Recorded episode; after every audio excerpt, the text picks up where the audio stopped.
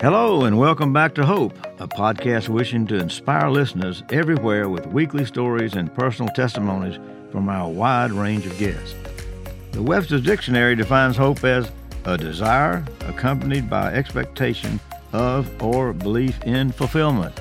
I'm your host, Danny Daniel, and thank you for listening. Today we have Pastor Jerry Varnado. He is a lifelong friend of mine who has been my pastor for 12 years and has done just about everything you can do. His stories are far and wide and very, very interesting. You'll want to hear more of Jerry Varnado's journey, Hope with Danny Daniel. Hello. Jerry Varnado, this is Danny Daniel. Yes, sir. Hello, Danny. How you doing, brother? I'm doing just great. I'm very pleased to have you on the air, and because uh, you really got a story to tell. I think uh, m- most people in Athens wouldn't need an introduction to you. You've been around the bend a couple of times, but I did want to tell them that you uh, were my pastor for 12 years at Boggs Chapel, and uh, that's where I made that great uh, trek down to the altar and decided to get saved, and I'm proud of that. Very proud of that. And then weren't the those great years? They they they were, and that, we had a great time in the Lord then. I, I never understood Jerry. I really didn't understand how uh, Beverly and her little choir, and you and your preaching all like that, could be so much better than any big church I'd ever been to. Uh, so you must have been doing something right. Well, we were just trusting God. Uh, we uh, we fell off in that we didn't know what we were doing, and, and I guess we didn't. We were just trying to love people, follow Jesus, and follow instructions in the Bible. We took that as our as our book uh, to guide us and direct us. And so I guess along the way we did get a few things right. well, there's no question about that, or you wouldn't able to be keep the people there as long as you did, and and provide such influence on them. I I know that you were. A, we're going to talk about all this, but you were a uh, lawyer at one time, and I think you closed my loan about thirty years ago. Uh, could, would you in practice? I think, I, I think that's that's right. I practiced law up until nineteen uh, eighty five. Is when I well, I actually left in the summer of '84, and I started seminary in, in '85. That fall. Well, that's a that's a big jump in anybody's book. I I say this is this is the guy that went from Valdosta High School to the pulpit. How do you do that? Well, uh, the way you do that is uh, you find out uh, that God can speak to you, and it never. When I was a young man deciding where I was going to go to college and what I was going to do for a living I, I never asked God about those things. I never talked with God. Uh, I wasn't looking uh, to God to help me with any decisions I made. I was simply doing what I thought was the best thing to do or what I wanted to do. And it really never dawned on me to do that. I was I had never been taught that as a as a kid. So I mean I don't know if I'd have been listening to to God way back then, I might have been a preacher to start with. I don't I don't know. Uh, but uh, what happened was uh, uh I, I, was going to be in the Air Force, and I got an injury playing football. And I got booted out of the Air Force, and and right before I was to graduate, and so I didn't know what I was going to do. So I went back to school, and in the course of that time, uh, I became friends uh, with uh, one, uh, someone who was a lawyer, and uh, I just admired him, appreciated him, so I decided to try law school. So I went back to law school, but I never involved God in any of this. And then uh, later on, after 13 years of law practice, when uh, tragic circumstances uh, put me in a position where I was terribly despondent. Uh, I, I, had been handed problems by the world that I couldn't handle in my own strength, and I thought I could handle anything. Uh, but the death of my daughter at eight years old, the death of my best friend at age 42, and and uh, the death of my first marriage, uh, made it very apparent to me that I couldn't handle and couldn't deal with anything and everything. and and I was I was in bad shape. I was very despondent, and it was at that time that uh, a good friend named Jim Kilgo, you may have known Jim. He was a professor at the university. Uh, led me into a personal relationship with Jesus, and then I began to ask God about my life, and through a, a series of circumstances, uh, I felt like God was calling me to be a preacher, and so I left my law practice and went to seminary. Well, isn't it highly unusual for an attorney to turn preacher? Uh, well, it's not that unusual, uh, really. Uh, it it's not every day, but uh, there were some great preachers uh, that were former uh, lawyers. one here in Georgia, whose name I can't pull out of the air right now, the life, Sam Jones was a great Methodist evangelist, and he was a lawyer uh, before he was uh, became a preacher. And there were, were a couple of more, uh, but when I was in uh, law, when I was in seminary, uh, I had uh, two friends that were in seminary the same time that I was, who were also lawyers and had been practicing for a number of years. So it, it's not usual, but it's not that unusual either. It it does happen. Well, I guess you can get them to talk to people if you're an attorney, so that helps a little bit when it comes to, to preaching. Uh, well, act, well, actually, that's what people said to me, but I, but they didn't understand. I said, look, I was a uh, I was a real estate lawyer. I did all my lawyering in the office or in the bank closing room. I didn't stand up. I mean, the largest crowd I ever had was about six or eight. so I wasn't accustomed to public speaking at all. As a matter of fact, first time I preached just about scared me to death. Uh, but uh, but God has a way of working that out uh, inside you and helping you along the way. Uh, I, I, mentioned to you earlier, I'm going to see a preacher friend of mine who was my first pastor when I really surrendered myself to God in, in 1980. Uh, his name's Grady Wigley, and I'm going to see him. He's 95 years old now.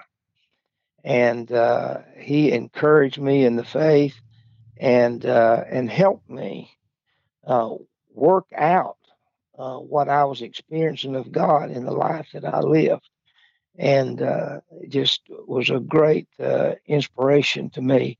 And people like that, Jim and Jane Kilgo, and then I met my wife Beverly in this whole process, and she was becoming new in the Lord, and it was it was just a big group effort uh, that helped me find my way uh, that I thought God wanted me to go. Well, maybe an attorney uh, coming to the Lord and becoming a pastor needed a lot of support. right. Obviously, well, you did and uh, we all would. Uh, I, I, know when you went out to, to Boggs Chapel, uh, that wasn't quite as big a church as you'd been in before, and that sort of thing. And I think no, that, that, was my fir- that was my first church. I mean, my, as a pastor. Okay. I had been in bigger churches as members, but it's an interesting story how I came to be at Boggs Chapel. Uh, I don't know if that would be something that uh, you would be interested in hearing or not. But I, I went to my district superintendent and told him I start seminary and I'd be interested in having a student appointment. And I said, but I had to stay in Athens because my I was in the throes of, as I said, I'd gotten divorced and my daughter had friends in Athens. And if I left Athens, she would lose contact with those friends and they were important to her. And so uh, the, the DS kept looking and looking. He had several churches he offered me, and they were out. They were in the Athens area, but they were outside of Athens. And if I lived out there, out in the country, outside of Athens, I might as well be in Atlanta or somewhere else. It just had to be in Athens. And so on the night that appointments are fixed, they have the, the, the cabinet and the bishop are having a meeting. And somebody had told me about Boggs Chapel, another uh, Methodist preacher. And he said, I have preached out there and that would be a good place for you. And I said, but it's not a student appointment. He said, well, it's a small church. I don't know why it's not a student appointment, but it'd be a good place for you. So I said, okay. And I, I wasn't trying to manipulate the system, so I didn't mention that to the to my district superintendent. I just prayed, God. Uh, my daughter and I went out there and viewed the church, saw where the parsonage was, and I said, "Honey, could you could you would this be all right with you?" And she said, "It sure would, Daddy. This is fine." And so us we started praying, God, if it's your will, then we'd like to go to Boggs Chapel. And so the night of the last day of the meeting for setting appointments at 8:30 at night, the district superintendent called me at my house and said, I've got another possibility for you. How would you like to go to Boggs Chapel? okay. I said, now, I, I said, well, I, I, said, well, tell me where that is. I want, I, you know, sometimes there, there's more than uh, uh, there more than one church with the same name. Uh, so I wanted to make sure it was that church, and sure enough, he told me where it was, and I said, "Well, that'll be just fine. We'll be glad to go there." But you didn't know whether or not you're going to be there for like what, twelve years or something like that. How long were you there? Twenty-five years. Oh my gosh! Well, you had to have a little patience there, didn't you? And and, and maybe a lot of hope that things would continue to work for you. Well, we started out uh, with about uh, well, the year before, the average attendance had been about eight to 12 people.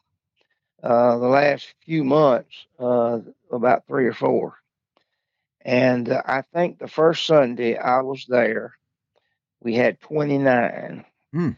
But, you know, a lot of that, I knew a lot of people around Athens, and they all, you know, they came to see the first Sunday I preached and all that kind of stuff. And then they went back to their church. But we did have 29 and uh, bless God after that. Uh, that's the that's the least attendance we ever had at Boggs Chapel uh, for the time I was there. Well, I I am pretty certain that we were there for twelve years. That's a long time to be in that church. that sounds that sounds about right. Uh, and uh, my kids enjoyed it, and uh, we certainly enjoyed it. And you well, know, our I, kids were the same age too, so they they had a good time together. Well, I I easily and don't don't get your feathers up here, but I easily tabbed you as one of the best preachers I ever heard, and I still believe that. Uh, you uh, you just have a great delivery, well, and people listen to you. Well, you probably haven't been around all that much, have you, uh, Danny, to make a statement like that? but I, I, appreciate it. I'm I'm flattered by it. Uh, I I take pride in preaching, and I try to communicate at a level that that people can grasp. And uh, I hope that I do that. And people seem to like my preaching, so I guess I'll keep doing it as long as I can. Well, did you ever figure that uh, you know you might move to another church somewhere else uh, without having to leave Athens? Uh, I mean, while you were there, crossed, it never crossed my mind. I had some offers, and I considered some. I, I had I had an early offer uh, to take a large independent church uh, that was here in Athens, uh, but I, I didn't want to do that. Uh, you know, it, independent churches are great. I love them. I don't have any criticism for them. They, they just weren't for me because I had known pastors in there, and they're 10 or 12 men on board and uh, they go in one night and make a decision uh, that they don't need you there anymore and and you're gone and there's there's but in a structured system like the methodist church that i'm in you got a ds and a and a bishop in a cabinet and a whole church body and it's worked out together where preachers go and how they you know where they stay and so you've got some assurances and some protections, and you have a little more security for your family. And, you know, I know a lot of preachers say, well, we're just going to trust God for it. And, and I, I understand that. And I had to trust God a lot for a lot of things I do, but I think God also uh, asks us to, to think through things and learn to make wise choices about the kind of environment that would best suit us. And at the time, that best suited me uh, to stay in the Methodist Church. So I passed up that offer. Also had some Methodist churches uh, ask me if I, I, they could put my name in the ring for a pastor with the bishop and encourage him to send me there. And I had DS encourage me to to move, that he could get me to a bigger church and all that. And and uh, I just felt like God called me to be here. You know why I had lived in Athens all of my adult life. I came to college here, graduated here, started work here, practiced law here for 13 years. I, I knew people and people knew me. Why leave all that behind and go to some new place where nobody knew you and you you know that didn't seem to make sense to me. No, it So doesn't. I I just stayed where I was. No, I don't think it made sense at all. I, I think that you know sometimes God gave us a heart and a mind, and He expects us to use it. Uh, you know, Yeah. uh, there's, there's nothing wrong with that. We want to discern what we do, as you have done so often. Now, you you uh, picked up uh, the pieces and built a new church out there on the Jefferson Road. Well, uh, we started. Uh, gosh, it was a long process. Back in the '90s, we bought a piece of property. Uh, it was a 15 acre tract of land uh, on the Jefferson Highway, uh, and with the intention of building a church there. But uh, man, that, that's a it was a long process. We're talking about uh, you know trying to trying to raise. Um, we spent 1.2 million dollars building a new facility. Hmm. And for a small congregation, I mean, I, we could only seat about 120 uh, in the Boggs Chapel Church, even after we remodeled it a little bit. And so we just didn't have that big a crowd. But anyway, God uh, intervened, and, and finally we got there in early 2000, and uh, and we moved that congregation uh, out on the Jefferson Highway and changed the well prior to that, moving we had changed the name from Boggs Chapel uh, to Gateway United Methodist Church, and then later Gateway Church. Yeah, yeah, and boy, you wonder where that 1.2 million went. Well, you know, uh, I when we moved in that building, uh, it was better than half paid for. Uh, we did have some debt, but it, it was better than half paid for. So that little crowd, uh, over the years, somehow we managed to get up a half a million dollars, a little over half a million dollars, and I, I don't know how that happened. Well, I don't know of any congregation they make uh, per capita that has more passion for their church than, than Boggs Chapel has had uh, through the years. There's no Yeah, question yeah. about that. I, I still uh, marvel at how you start out at Valdosta High School. You couldn't have predicted any of this other stuff if you had to. Just no No, way. I, I could have I could have never even projected that I would get to Athens. It's an absolute miracle. Uh, when I w- walked in the club, uh, the the dressing room, my freshman year at Georgia, for my first football practice, I was five eleven and weighed 165 pounds, and I was an end. And how in the world I ever got here, I didn't know. When I saw how how big everybody was, I wonder if I had not made a bad mistake. Maybe you should have gone to a smaller school. Right. Well, but anyway, it, it worked out, and uh, I, I I was I was a starter my freshman year, and then I, I wound up uh, four years later. Uh, I was redshirted a year, and and I played three years. Coach Dooley, Coach Vince Dooley came in and took over the program in 1960, late '63 after the season. And so I played for him in 64, 5, and 6, as starting in on the SEC team. And we were SEC champions, number four in the nation uh, in uh, uh, in '66. And how that could have ever happened just blows my mind because I was not a great athlete. Uh, I didn't I didn't play first string in high school till I was a senior. Good grief. That's uh, that's saying And- a whole lot. Uh, and uh, uh, it must have been determination, sheer determination that you got on that that- Well, it's uh, determination and providence. I think is a good word to put it. It seemed like I was always in the right place at the right time. You might remember from your time in Augusta, you might remember a, a coach there at Richmond Academy named Frank Inman.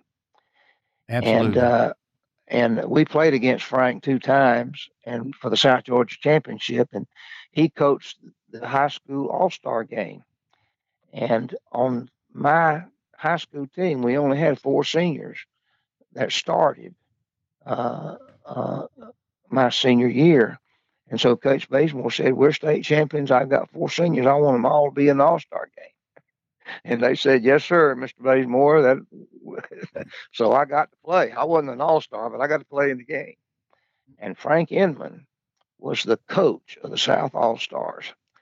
And that year he left Richmond Academy and went to Georgia as an assistant coach. And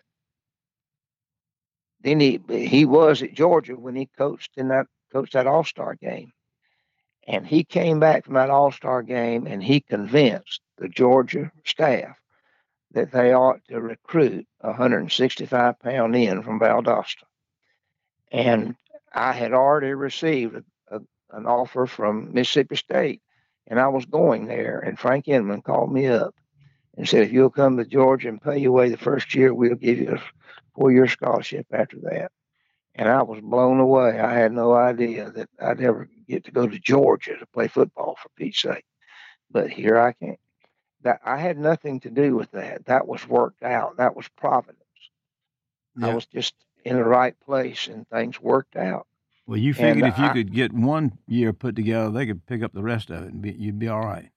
Well, I mean, yeah, uh, I said, "Yeah, I can. I can put up with anything for one year."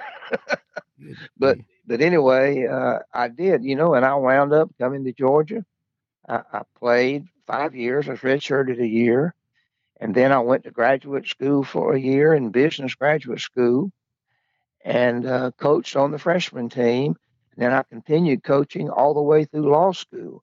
So I got five years of undergraduate, a year of graduate school, and three years of law school, all paid for. Well, it because sounds... of that decision uh, that Georgia made to offer me a scholarship. Well, it sounds like yours is divine providence. well, that's add that to it. You know, if you read the historic documents of the United States, uh, our forefathers talked a lot about providence. You'll see that appear in the Constitution and the Declaration of Independence. And what they meant by that was God. Providence was the direction of God. And uh, and I think uh, I, I I cannot believe that I my life has worked out the way that it is. Just judging by who I am and my size and abilities and those kind of it God had to had to do that. It, it just couldn't have happened in the natural. In, in my my understanding. It well, just, what's interesting to me, Jerry, is that a lot of people have a story to tell about their life. Yes. You know, it's one story. You have three or four. Uh, well, and and it just keeps on going. It's you know you just got put in place for the uh, Touchdown Club of Athens uh, uh chaplain, right? What now? Aren't you the chaplain for the Touchdown Club of Athens? Uh, I am chaplain for the Touchdown Club of Athens. I'm also chaplain for the uh, Athens Academy um, uh, varsity football team. Well, sounds like to me uh, somebody ain't gonna let you go. well, God never lets anybody go that comes to Him. But you know the the, the thing if you look at my life and some of the amaz- amazing things that have happened, is if you get involved with God, incredible things happen. It, it's just amazed me. Uh, as you know, my wife Beverly is a, is a writer, and I was sitting here today, and I was reading her blog, uh, which is One Ringing Bell and she was there just giving her a little testimony of her life and how God worked out and how our lives connected and uh, produced the life that we've had in Athens for the last 32 years. And I, and I sat here at my computer reading that thing this morning, weeping and saying, "My, what a mighty God!" I mean, it was it was just incredible. Uh, and if you want to read an incredible story, you might want to have her on your radio show. Uh, go to go to One Ringing Bell and uh, and and read the testimony that she uh, wrote and posted on her blog this morning. It, it, was just incredible. Well, I'll certainly get in contact with her. I think that uh, y- you know you like all the rest of us. They say all along that we all married up, and and you did. Oh, and I, I married way over my head uh, and uh, she she just kept me in awe when I went out to Boggs Chapel and heard her voice and her little uh, choir and that sort of thing. I was so impressed with her. And she, uh, you know, just, that choir wound up being about 15 or 18 people and performed in a number of places. And then uh, uh, Beverly did the music for our, oh, actually, uh, she started the prison ministry we did. We, we did worship service in women's prison uh, for years and years. And, uh, she, and we actually started a, a, a worship uh, thing. We bought, helped them get some equipment and stuff. They had a, a choir and a music ministry in the prison, uh, and it, it was it was an incredible time to see what God would do if you just make yourself available to Him. Well, I like that very much uh, because I believe that that's exactly right. Uh, you don't you don't make your way; God helps you make your way. Yeah. And you've had such a positive impact on so many people all along the way that uh, I know that He continues to bless you and to bless Beverly uh, because y'all are wonderful people and wonderful people in this community that needs more like you. I appreciate well, you being with us this morning. Unfortunately, we're out of town. We could, you and I could talk for another 30 minutes. Well, it would. It could go on and on, couldn't it? And I like, love to tell stories, so. Well, I am not sure how many people like to hear them, but I love to tell them. Well, I may call you back for part two. we'll All see. All right. I'd love to talk to you anytime, Dan. Thank you so much. You've been listening to Pastor Jerry Varnado, close friend of mine and somebody who has done a great deal to make Athens a great place to live, with his influence on many, many people. Thank you for listening.